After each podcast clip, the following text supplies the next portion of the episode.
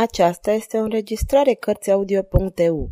Pentru mai multe informații sau dacă dorești să te oferi voluntar, vizitează www.cărțiaudio.eu.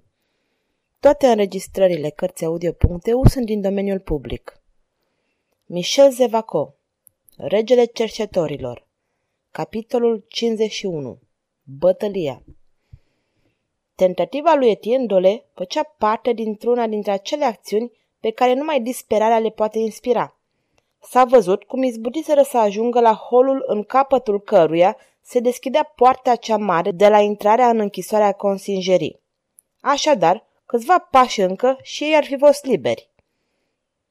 Chiar în momentul acela, gărzile s-au aliniat la iuțeală în fața porții, încrucișând halebardele.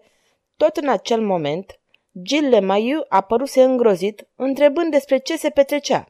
Atunci, a strigat Lanthene. Ajută-mă, Manfred! Manfred staționa în stradă cu vreo 20 de oameni dispersați. La chemarea lui Lanthene strigase la rândul său. La mine, argotieri! Și năvăli cu sabia în mână în interiorul închisorii. Cercetorii îl urmară.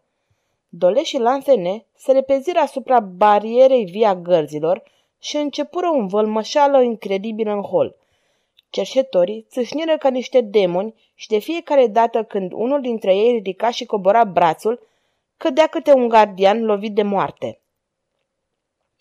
Cinci sau șase cadavre și tot atâția răniți erau întinși deja pe dalele roșii de sânge. Bariera de halebardieri se disloca, se clătina. Lanthene apucă deodată brațul lui Dole și înaintară cu frunțile plecate. Aveau să treacă. Înainte! Urlă Manfred, împungându-l pe sergentul gărzilor. Lanthene se grăbi. În acest moment, strada se umplu de zarvă. Se auziră ordinele rapide ale marelui magistrat, sosiră archebuzierii călare și aliniați în stradă în fața porții își pregăteau armele. Lanthene s-a repezit târându-l pe Dole în deschizătura lăsată liberă prin uciderea sergentului care se prăvălise. Fugi!" răgni el dar în aceeași clipă simți o puternică zguduitură și, în secunda următoare, se trezi dincolo de gărzi printre oamenii lui Manfred, în timp ce Dole, înfășcat cu brutalitate de Gilles Lemaiu, rămânea înăuntru. Cinci sau șase gărzi îl înconjurară pe editor, pe când ceilalți făceau stânga împrejur, duelându-se cu cerșetorii. Vai nouă!" răgni Lanțene. Voi să se arunce asupra halebardelor. Manfred îl apucă de mijloc. Liberi putem să-l salvăm încă, spuse cu iuțeală. Retragerea! Răsună un tunet ca un răspuns la acest îndemn. Erau archebuzierii care trăgeau concentrat. Se auzi vocea lui Monclar, care ordona încărcarea archebuzelor. Înainte! țipă Manfred în timp ce se întorcea către stradă. Privi în jurul lui. Nu erau decât vreo zece. Cu priviri cumplite, înnebunit, Lanțene se simțea purtat ca într-un vis. După o clipă se trezi în stradă. Arma la ochi!" comandă Monclar. Situația devenea groaznică pentru cercetori. Înșirați în pluton strâns unit, archibuzierii ocheau micul grup care trecuse de poartă.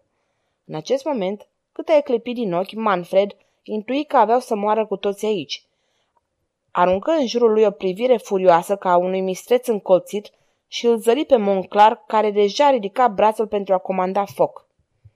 Dintr-un salt, Manfred se arunca asupra lui. Și cercetorii, halebardierii, gărzile, burghezii aplecați pe ferestre, văzură un spectacol extraordinar. Manfred sărise pe crupa calului lui Monclar. Ridică pumnalul asupra marelui magistrat.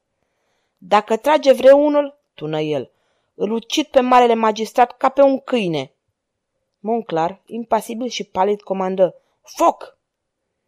Jos armele! răgni Manfred, punând vârful pumnalului la gâtul lui Monclar ce tremura uluit.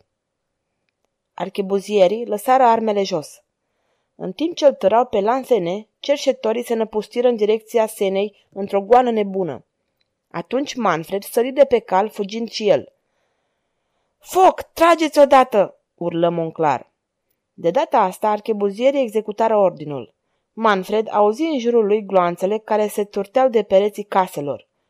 O secundă mai târziu, dădeau colțul unei strade și dispărea. În timpul acestei încăierări, Monclar nu tresărise odată. Gilles Maiu se grăbi către el. Ah, monseniore, ce alertă! Prizonierul? întrebă Monclar. E aici, triumfă Lemaiu. Am sosit la țang pentru a-l opri cu prețul vieții mele. De ajuns, puneți-l în lanțuri. Marele magistrat se întoarse către arcăiebuzieri. Domnule, se adresă ofițerului care îi comanda, de ce n-ați ascultat de ordinul meu de executare a focului? Pentru a vă salva viața, monseniore, răspunse ofițerul. V-ați amestecat într-o treabă care nu vă privea. Înapoi a spada locotenentului dumneavoastră. Ofițerul ridică din numeri și îi înmână spada subalternului său. La un semn al marelui magistrat, ofițerul fu înconjurat de patru archebuzieri. Luați-l pe rebel, spuse cu răceală Monclar. Unde îl duce, monseniore? întrebă locotenentul. La Basilia. Mulțumesc, domnule, strigă ofițerul. Lecția a fost o învățătură de minte și, cu altă ocazie, fiți liniștit, o să las să fiți ucis. Monclar nu răspunse și, coborând de pe cal, intră în închisoarea consingerii.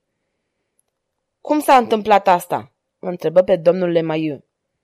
Temnicerul șef de la închisoarea consingerii povesti cum primise în ajun vizita cu cernicului părinte Loyola, care îi prezentase un ordin semnat de mâna regelui și cum, în aceea zi, domnul de Loyola revenise și fusese introdus în temnița lui Etienne Dole.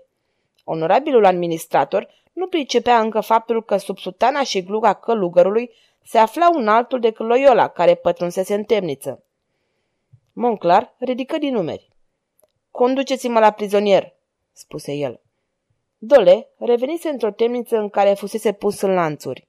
Totuși, această nouă temniță, care era situată la parter, nu era inundată și prizonierul nu avea de îndurat decât tortura lanțului care îi apăsa încheieturile mâinilor și glesnelor. Atenuarea considerabilă care se datora spaimei domnului Lemaiu, care, în primul moment, nu se gândise decât să-l închidă pe prizonier în celula cea mai apropiată. Ați vrut să evadați?" întrebă marele magistrat în timp ce intra. Așadar, dumneavoastră sunteți vinovatul? Toți schingiuitorii, șef de poliție, judecători, într-un cuvânt, toată această onorabilă lume, din toate timpurile, au avut asemenea logici profunde. Fără să-i lase lui Dolet timp să răspundă, Monclar continuă. Aveți totuși o scuză, că ați fost incitat de acest om. Vă înșelați. Eu l-am incitat, spuse Dole. El nu a venit decât să-mi arate un semn de prietenie. Nu este cu mai puțin vinovat și merită ștreangul. Etienne Dole îl privi pe marele magistrat, întrebându-se cu ce scop îi vorbea astfel. Puteți să vă ușurați situația, continuă Monclar, și să evitați o condamnare severă. Dole păstra aceeași tăcere. Am să vă spun în ce fel, continuă Monclar. Dar aflați mai întâi că veți fi cu siguranță condamnat la moarte. Singura chestiune care mi se pare îndoielnică este de a ști dacă veți fi executat prin spânzurătoare sau pe rug. Dole se înfioră. Puteți rămâne în viață, spuse cu voiciune Monclar, și chiar să obțineți libertatea dacă faceți ceea ce am să vă spun. Vorbiți, domnule. Ei bine, omul care venise trebuie să aibă încredere în dumneavoastră, nu-i așa? Atrăgeți-l aici prin mijloacele pe care o să vi le indic și veți fi salvat, viața dumneavoastră pentru cea a lui Lansene. Dole ridică privirea calmă și senină spre Monclar și fără patimă murmură. Îmi produceți milă. Monclar a avut un gest de turbare. Nu acceptați? Bine, bine, va veni ora în care veți regreta minutul acesta. Marele magistrat aruncă o ultimă privire asupra lui Etienne Dole, în care exista poate admirație. Îl salută cu o politețe rece și apoi ieși.